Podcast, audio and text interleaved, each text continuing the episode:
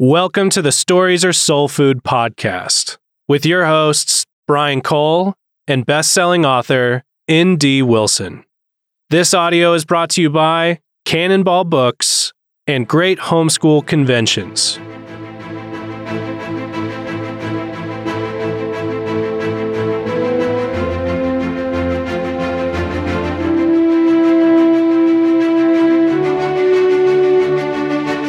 Stories are soul food. Another day, another episode. We don't have to do the number anymore. I was strictly warned from saying the number out front.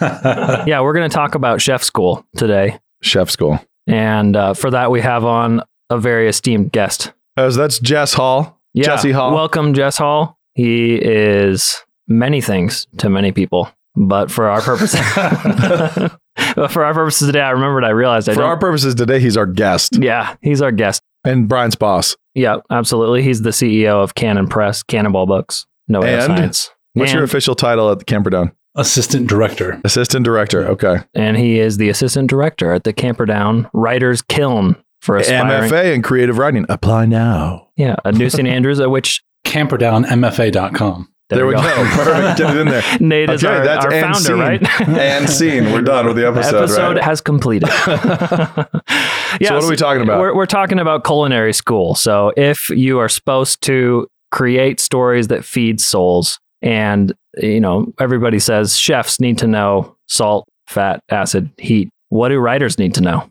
So this is basically an episode for people who want to tell stories a little more. I think so, but I think it also helps you evaluate your own books. So the books that your kids are reading, I think that's kind of what I'm looking at. So it's Thinking for, like a creator. right, thinking like an author. So as opposed to thinking like a consumer, thinking like someone who's helping to set the trend of children's books in the future, Ra- either either as a reader or as a creator. Sure. But if we jump back to I think episode four when we had your father on, that's one of the first things he said. Hey, if you want to if you want to raise a writer, you must raise a reader. So I think we're Yeah. we're picking up Picking up there. there. So, and also a couple things to make this more general. When you are, when we're talking about writing stories or telling stories, even if we're not hoping to do that professionally for money, everybody is a storyteller. You can't get out of that. So, you're telling a story with your life. You're telling a story. You're telling stories to your children. Hopefully, you're reading with them. You're telling them stories about your own existence, their grandparents, their history, the history of the world. Adam and Eve on through. You're the cur- you are the curators of narrative and storytelling.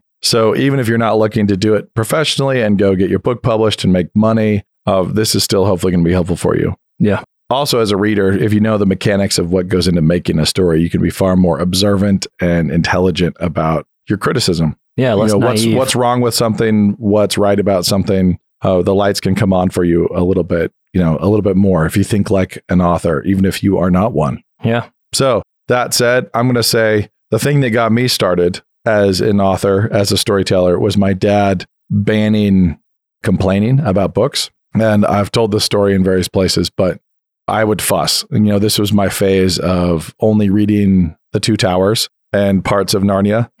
and I would just revisit the same old stuff over and over and over again. I didn't want to read anything else. And those books I was reading for school, I would just complain about mightily. So books like Where the Red Fern Grows and My Side of the Mountain and all those middle grade classics that get forced on you as a young boy in a good school. And I hated them because there were no Nazgul, no orcs, none of that. It was just all wrong. And so I would complain at the dinner table, and my father actually banned it. I'm shocked that he would ban my fussing, but uh, he banned complaining and said, You cannot complain about a book unless you have a creative suggestion for how to make it better, for how to correct it. And so I was no longer allowed to just say, I hate this book or it's boring. I had to say, the beginning of this book is slow, and here's how I would accelerate That's it. great. He was doing that just to make me not be such a downer at the dinner table. He wasn't thinking consciously of making me an author, but it did force me to think like one. And it was a matter of one year, maybe. Uh, I think I think he put that rule in place in fifth grade, and by sixth grade, I had resolved to be an author. Just Be going- careful with that rule. yeah, just going yeah, just going through that process, going through the process of thinking through approaching the stuff on the page like it's not sacred and it could be changed and it could be improved and what would make it better and what would I do if I were in charge of the words. And it gave me a completely new critical apparatus that eventually led into a creative apparatus that caused me to write But uh, it's something it's something we do with our own our candidates at the MFA. Question for you. Yeah. Kind of off topic, but as you were going through that process, yeah, I think I've heard that your dad didn't publish his first book until he was about 40. Is that right? I think so. Yeah, I think So, so. Yeah. were you inspired to write also because that was about when he was starting to write? No, actually, it was weirder because I he wasn't telling he wasn't writing stories as much. He wrote me one that was actually a really big deal to me, and it was a story about my namesake heading home from you know baseball practice and killing a goblin with my bat and then getting sucked into an underworld. And it was this really like formative thing that he, but he never tried to go get it published. That I know he just wrote it for me, and that was that was it. And it was awesome. but the thing that really made me want to write was it was Tolkien, it was Lewis, and it was the process of discovering other stories that I had not known about, you know, King Solomon's mines and other things, and starting to think that way. And it wasn't until high school, well, dad did it first in eighth grade where he made me write a short story because I was talking about wanting to write. So he just basically said, Here's your pencil, like go write something. You have to do it. You can't just want it. And did so more and more. So by the end of my high school career, he was forcing me into writing I was not interested in doing. And that is where I wrote my first short stories were published in Credenda Agenda under duress. You know, as a senior in high school, and then I into- remember into reading college. those. I, I would scan the credendas for stories, and so I would occasionally find one or two Yeah. small sketches Yeah, from a certain so- Nathan Wilson. yeah. And then uh, that those were published through my college and grad school years, and then that kind of came to an end. On the other end of that, of I was publishing pretty quickly thereafter. So I'm sure it played in because it was something he was working on at the same time, but it wasn't something I was super aware of. You know, he was writing the fruit of the cross and he was writing theology, and I didn't really equate the two endeavors with me wanting to write Lord of the Rings. Jess and Nate, is that kind of one of the first skills you look for? If someone's trying to write, they have to do it. Yeah, that's exactly what I was just going to say. It's the a matter of not just only doing it, but being willing to do it to throw it away. Yep. And move on to the next thing and do something else and then just put it to the side and just keep doing stuff that no one will ever see for years. Yeah, or hopefully ever. Right. I mean, like as you grow and as you develop, you look back and you think, I hope no one ever publishes Right. my unpublished works because these are awful. So not everything you create is worth creating. You got to practice. There's a lot of ruined souffles before you get the good one, I guess. Yes, a lot of ruined souffles. If we're going with the cooking analogy, or we could Which say- we are. which we are, uh, or putting up shots. If somebody wants to be a Sure. basketball player, like you have to assume you're going to miss a shot in the gym by yourself. You're going to miss a lot of shots in order to make shots. So and then you need somebody to look at the game film with you, right? Yep. Using that yeah, analogy. somebody who says, "Hey, maybe don't cock your head to the side while you're shooting, or Yeah. twist your body. Keep and- your eyes open. yeah, keep your eyes open. Don't contort your body. But the one of the hardest things about people who start out telling stories is when they receive that criticism, or if it doesn't work, they take it incredibly personally because we do have this weirdly romantic self-expression mythology around writing. So if somebody doesn't care for your short story or for your novel, then they don't care for you. They don't like you. Now, my wife has told me this about my nonfiction, where she said, It's really funny to me if somebody doesn't like notes from the Tilt-A-Whirl, they just don't like you. That's, it really is. It really is a personal thing. They take you personally, they don't like you, which is funny. But for fiction, it really can't be that way. You have to be willing to write stuff and have it be trash and have you think it's trash and have other people think it's trash too as you try to get better. And then you write something else and they say, This is better trash. This is a little this is a little improved It's the this top of the dumpster, but still, still some work to do. yeah, you've now you've now moved to the next difficult thing that you don't know how to do. You've gotten past that one, and now you have to move on to the next one. So the advice to a young writer possibly would be that's great. Good job. Yeah, There's things to improve and you could go over the things to improve, but then don't fix it. Just go write a new one, yeah. right? And I've I've had that conversation with aspiring novelists often, and when they say, "Hey, so I've been working on this novel since I was 15," and I say, "Stop it, Right. stop, stop doing laps through that. Set it aside." And go write something else. Take every lesson you've learned and go write something else. That's always like a warning sign for applicants for the MFA program. It's like, I've been working on this thing for the last 10 years Yeah. and I really want to do a program and get it done. And it's like, Nope. "Mm, how about Yeah. you? If Yeah. it's good, maybe we'll We'll think about it. consider it. But Yeah. If you come, you got to do something new. Yep. You know? So if you if you are looking for a writer who is somebody we could actually help, you know, help get to a place, they they have to have laid down a fair amount of experience. They already have to write, meaning we we can't have somebody come to the MFA program and they have to learn how to put words on the page. hmm It's like they should Yeah. already know how to put words on the page. The question is, you know, skill, deafness, arrangement, what's going to actually happen with those words on the page, structure, that kind of thing. We recognize that problem in lots of other areas. People who are afraid to take the first step and so never take the step at all. It does seem like you have to be willing to step and then, you know, twist the ankle a bit or restart, I guess might be the way Throw it away. at Yeah. The first novel I ever wrote called The Seventh Sneeze, may it never be published. but it's my favorite, one of my favorite titles, right behind Supergeddon. Um, what about this- right behind? You have to yeah, right no, behind. I think Supergeddon and, and The Seventh Sneeze are my favorite titles. But I wrote it, I printed it out, I held it in my hands for maybe, I don't know, a minute, 30 seconds, and dropped the whole thing in a trash can. And then I wrote a list of everything I hated about it.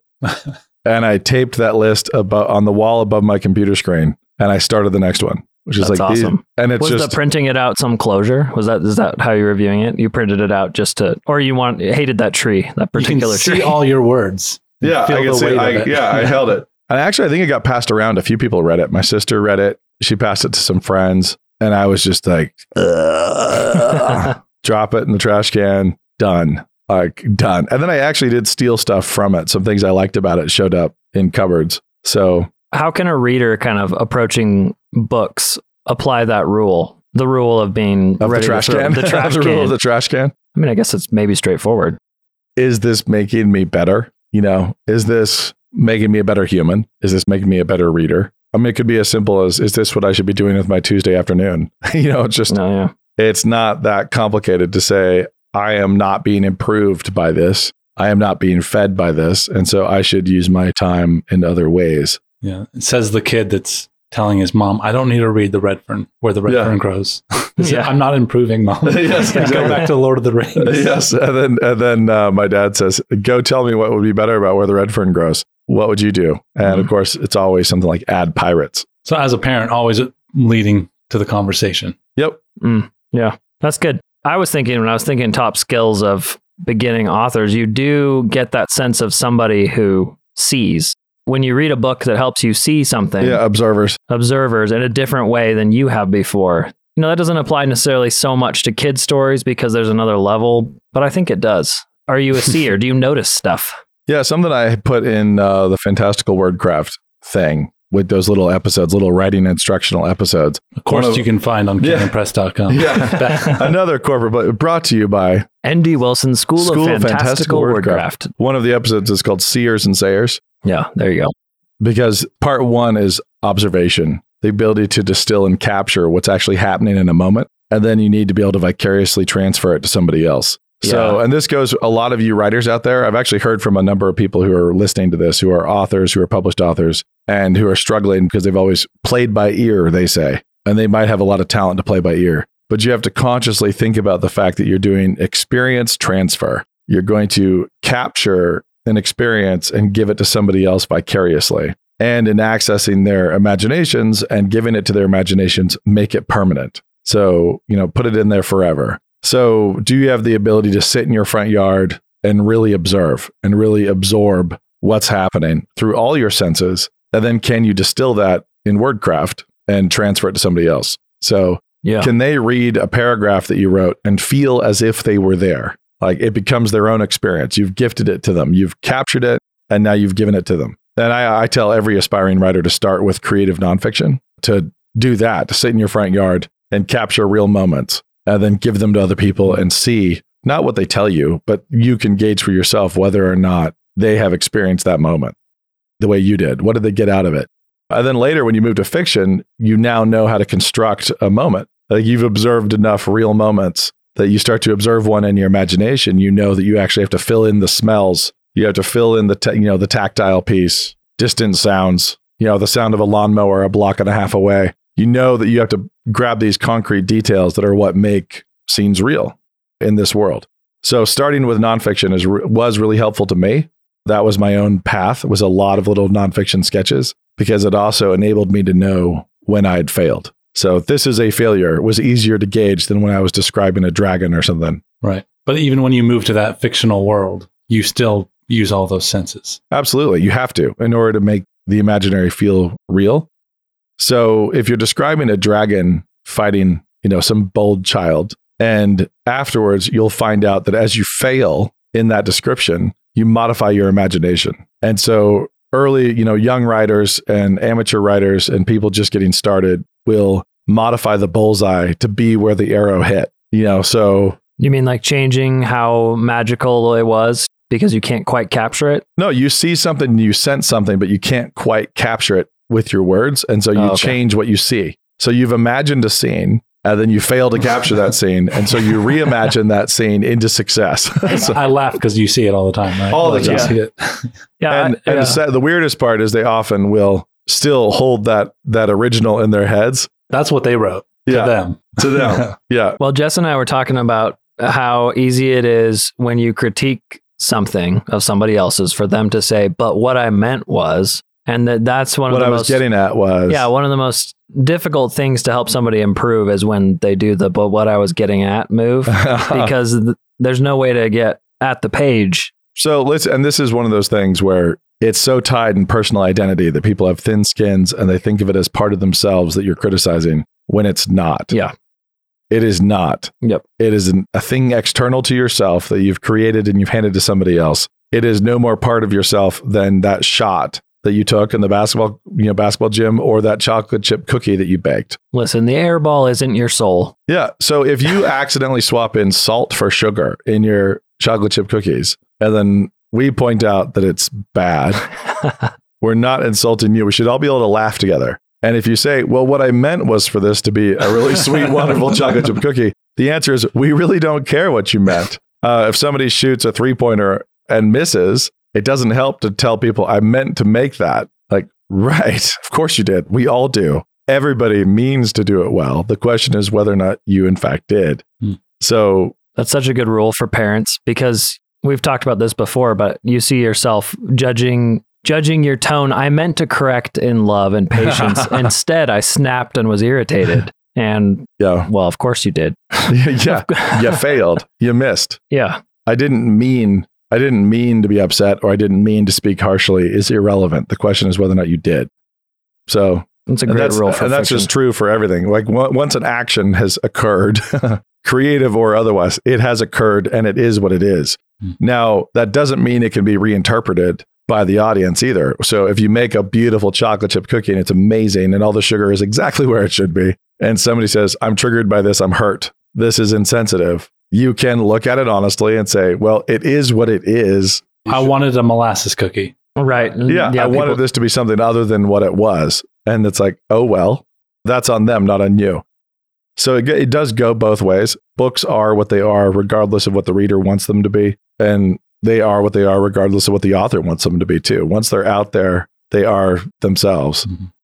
So, but as far as it goes for storytellers, parents who are telling stories, that way Brian just said about um, misbehaving as a parent or when you miss the mark as a parent is an example of failing as a storyteller. You know, it's like you're you're failing in a scene. You've written a scene. You've written a scene of dialogue. You've written a scene in your life, and you just pooched it. It's a bad scene. Hmm. Don't do it again. Edit it. Correct it. Mark it up with red Yeah. make it right and do better. So there's now a scene in your there's now a scene in your child's biography in which, well, when I was six, I dropped the gallon of milk and my mom called me fill in the blank. and that's now permanently part of their biography, written in concrete that can never be reset. It's done. That moment's gone. It's done. Uh, and that's terrifying. yep. So like be a- Stakes are way higher there. yeah, stakes are way higher. It's not a Word doc that you can backspace. You just, God gives you all this wet concrete to work with, and you just wrote your scene there. There's no edits, there's no editorial passes. Eesh. It's just you writing in stone, Yeah. dialogue for the day, scenes for the day. I've often, I've actually told people often that if you told any installation artist, any avant garde psycho artist, like, hey, I'm going to give you a baby and you have 18 years to create a childhood for your installation. And you're going to be like the number one influence and curator and everything for these immortal souls. You're the one. So go, set the clock. Here's a baby. Create a childhood, create all the moments, create all the birthdays, all the holidays, everything, all the vacations, and all the in-between times, all the normal times, the mundane times. Create it all. This is your this is your MFA project for your, you know, really hoity-toity Ivy League Art school. art school. Go. It's all of them would tap out. It's insane. That is an insane task. And it's what God does to us all, where it's like, here are these people, go, concrete setting on today. And Tuesday is done. And now, how, what are you going to do tomorrow? What are you going to do on Wednesday? And it's it would be easy to you know be listening to this and think, well, yeah, don't snap at your kids. Don't do don't do the obvious mistakes. But if you come home and your kids are there, they want to play with you, and you just watch TV, or you decide to play video games and ignore them, they come up to you. If you just do the boring thing, that's also missing the mark. Yeah, absolutely. And if you then fail to create the positively Exactly. beautiful thing, Right. it's also bad. At my at my grandmother's funeral, my uncle described a moment in his eulogy. Really, I think he was I don't know six to eight years old, and he was you know school was canceled or something for snow, and he was trying to get back, and he was stuck in the driveway, and he couldn't get up the driveway, and he kept sliding back down. So he was failing to get to the front door, and he was like near exhaustion. And she finally noticed that that he was out there skidding around the driveway, unable to get to the front door. Pulled him inside, stuck him in the bathtub, and left. And then came back and floated a bowl of Fruit Loops in the water in front of him. And that was like the thing that he talked about at her funeral. Wow. He was like this little a bowl of Fruit Loops in the bath. Yeah. You know, it's like that's there's so much, you know. Yeah. it's a great scene. Yeah, it's an amazing scene. And it's the fact that he was, you know, middle aged and eulogizing his elderly mother who had just passed on to heaven with that. You know, that was the scene that stuck. Reminds, yeah, cup of water to those who are perishing. Jesus' advice holds true. So it's not it's not just don't snap. It's also it doesn't mean just be innocuous. It don't be boring. Think about how to write good scenes every Yeah. day. Yeah, don't be an inaccurate reflection of your father in heaven where you're monotonous and boring when he's wildly interesting, when he's not failing to throw you sunsets and daily and food I've daily. heard you talk about that with pets. You're Yeah. you're a big you think it's a it's a high responsibility to, to perhaps provide pets Yeah, I, I love it. I think it's it's very much because our father does. yeah, it's what he does. And so we are way over petted. I didn't grow up with a lot of pets, but uh, we have a lot of pets, or we have a different. We've let our kids keep bees. We've got a couple lizards. We've had gone through multiple snakes. We've got three dogs, two African tortoises that require their own barn, their own little miniature barn. They're so big. Then it's like these are creatures that God's made, and He gives us animals. It's fundamentally, I think, part of our design is how we relate to the created world and the animal kingdom. And my I cherish my kids' relationships with their dogs are hilarious. With each of these three dogs separately, the personalities are so funny. Five kids relating to three different dogs differently. So there's a bunch of different relationship combinations there, right? And it's uh it's it really is funny. It's not just about they need to learn responsibility, picking up the dog poo. It's like, you know, they need to actually like relate to and love these funny characters that exist in the world and have the opportunity to. So we've got two geckos that are a little bit obese because they refuse to eat crickets. They only eat mealworms. So they, they get, they're pretty chubby. Uh, but they're named Speck and Cindy after the snakes and Outlaws of Time. Dave, the black headed python, is pretty awesome. And then Tasha and Rosalinda, the tortoises, who were, uh, well, they were acquired when my daughters were turning five and six. My daughters are now 16 and 17, and they're now, you know, 45 to 50 pound tortoises each. So it's It's insane. it's pretty hilarious. And then Dixie Mist, Molly Mack, and Charlie Mack, who are characters from uh, Drowned Vault and Boys of Blur. So the kids kind of Those are latched on dogs? Those are the dogs. What kind of dogs do you have? German short haired pointers. High energy, high personality, hilarious. Uh, but all, all this is just, and actually, I had a conscious, my wife and I didn't have the house for dogs. And our oldest was hitting sixth grade. And we, I told her, it's like, this is the last chance for him to have had a dog when he was a kid, when he was a boy, to actually relate to a dog in that way. Then as he hits his teen years and starts to grow, it's going to be very different. So let's, let's just go for it. So that there is a dog in his childhood, you know, that that's, that's where we anchored it. So Yeah. and then once we started, we couldn't stop, and so now we have three. there you go. but it's all, all, all of that is entirely motivated not by is it easy, and not by is it easy for us, but on the fact that we are creating biographies for these five people who will say, "Oh, when I was a kid, we Yeah. when I was a kid, mom and dad fill in the blank gave us or constantly said no or did what like what it, what are, what belongs in those early chapters of those lives." So we're we're off on parenting now, but it's all the same thing. It's all storytelling. Well, yeah. I mean, when you're that feels like reading and writing comes out of character and that Yeah. and then the rest of life also comes from that same character. So if you end up never writing a scene in on paper, but your scene in your life is lived to the glory of God, you know, you're doing what you're supposed to be doing. Yeah. And if it's all, I mean, I think it's so easy to say, imagine early chapters of a novel where it's like dad was always, always came home tired, you know, because he, wa- because he did, because he was working for you, right? So dad always came home tired and he would kind of, you know, blob on the couch. Mhm. Mom was always stressed out, you know, and th- those are good parents, hardworking dad, right. fun- Yeah. fun- like functional family. convicted. so it's a fun, you're a fully functional family. You have both parents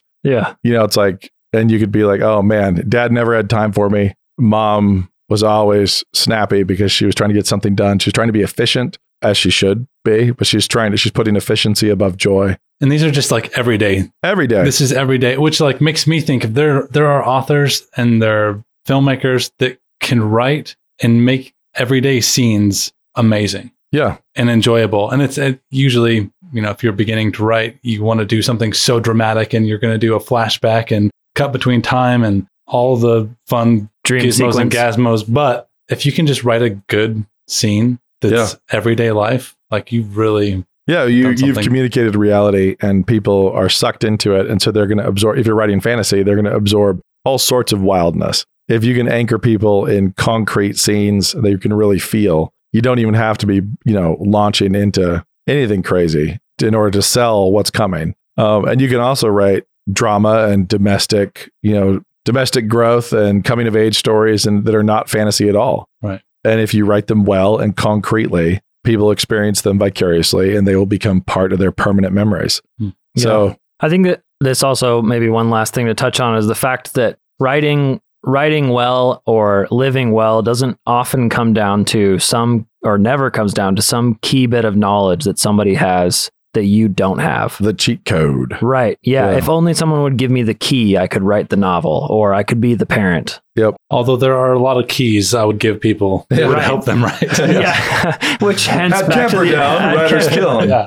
you will be given the keys you already thought you had. But uh but all that to say, you know, there's a lot to be improved, but it's not There's not a ring of power. yeah, there's not a ring out. of power that, that allows you to be the perfect mom. It's it's basic stuff like oh you you know you need to have a likable character, likable main character. You just didn't do the things that make your main character likable. Right. That's actually a big mistake people make is trying to do the thing that no one has ever thought of or done before and thereby missing what everybody wants, which is just Yeah. give me a character that I like. that I me a- like. Give me a somebody I like and I understand Yeah. they're real. That's a person. Yeah. Right. They might be fictional, but that's a real person. Like and they might we might be familiar with that person in different places in our lives, but that's okay because Yeah. we know them. Right. yeah, it's even better. And when Uh, you try to dodge that, you come up with some tortured soul that clearly is not real. It's a Right. it's a product of the worst sorts of MFAs. and no not one to can get relate not to get too pejorative. Yeah. Yeah. Yeah, exactly. So d- no tortured soul stories. Don't write that with your life or with your words. But it's a I mean it really is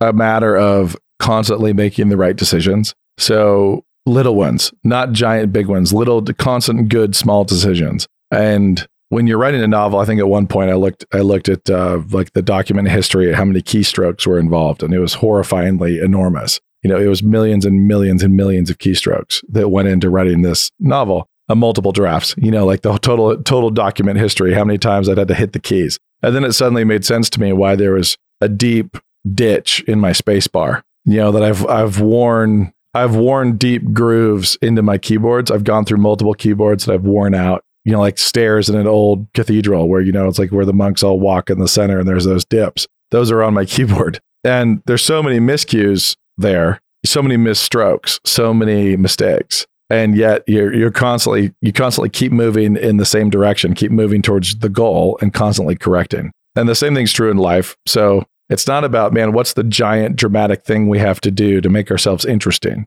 You know, it's not how do I make myself Byron? How do I make myself this big, larger than life character that goes down in history? It's how do you pull your kid in and float a bowl of Fruit Loops in front of them? How do you be the fun parents? Like, it's not hard. You know, how do you yell jammy ride like my parents used to do? And we'd all jump out of bed in our pajamas and run to the car screaming and go out for ice cream in our pajamas. We've It's a- like- we've added that thanks to you guys, and it can confirm that it's it goes a- big. It goes it's over big. It's like we're doing instead of bed, we're having some ice cream tonight. It's like, what? Amazing. it's like, and if you do it every night, then it's like, whatever. Yeah, and the failure thing you're talking about, dropping the milk, freak out at your kid. Yeah. Well, the good news is your kid's going to spill something again. Yeah, so you, you get to rewrite that scene. yep. And so it's it's like driving to Miami where you could die uh, with a bad mistake any given foot. You know, in any given five seconds, you could ruin your life and everybody's lives around you. It's just constant good decisions. It's like you know extended faithfulness over time,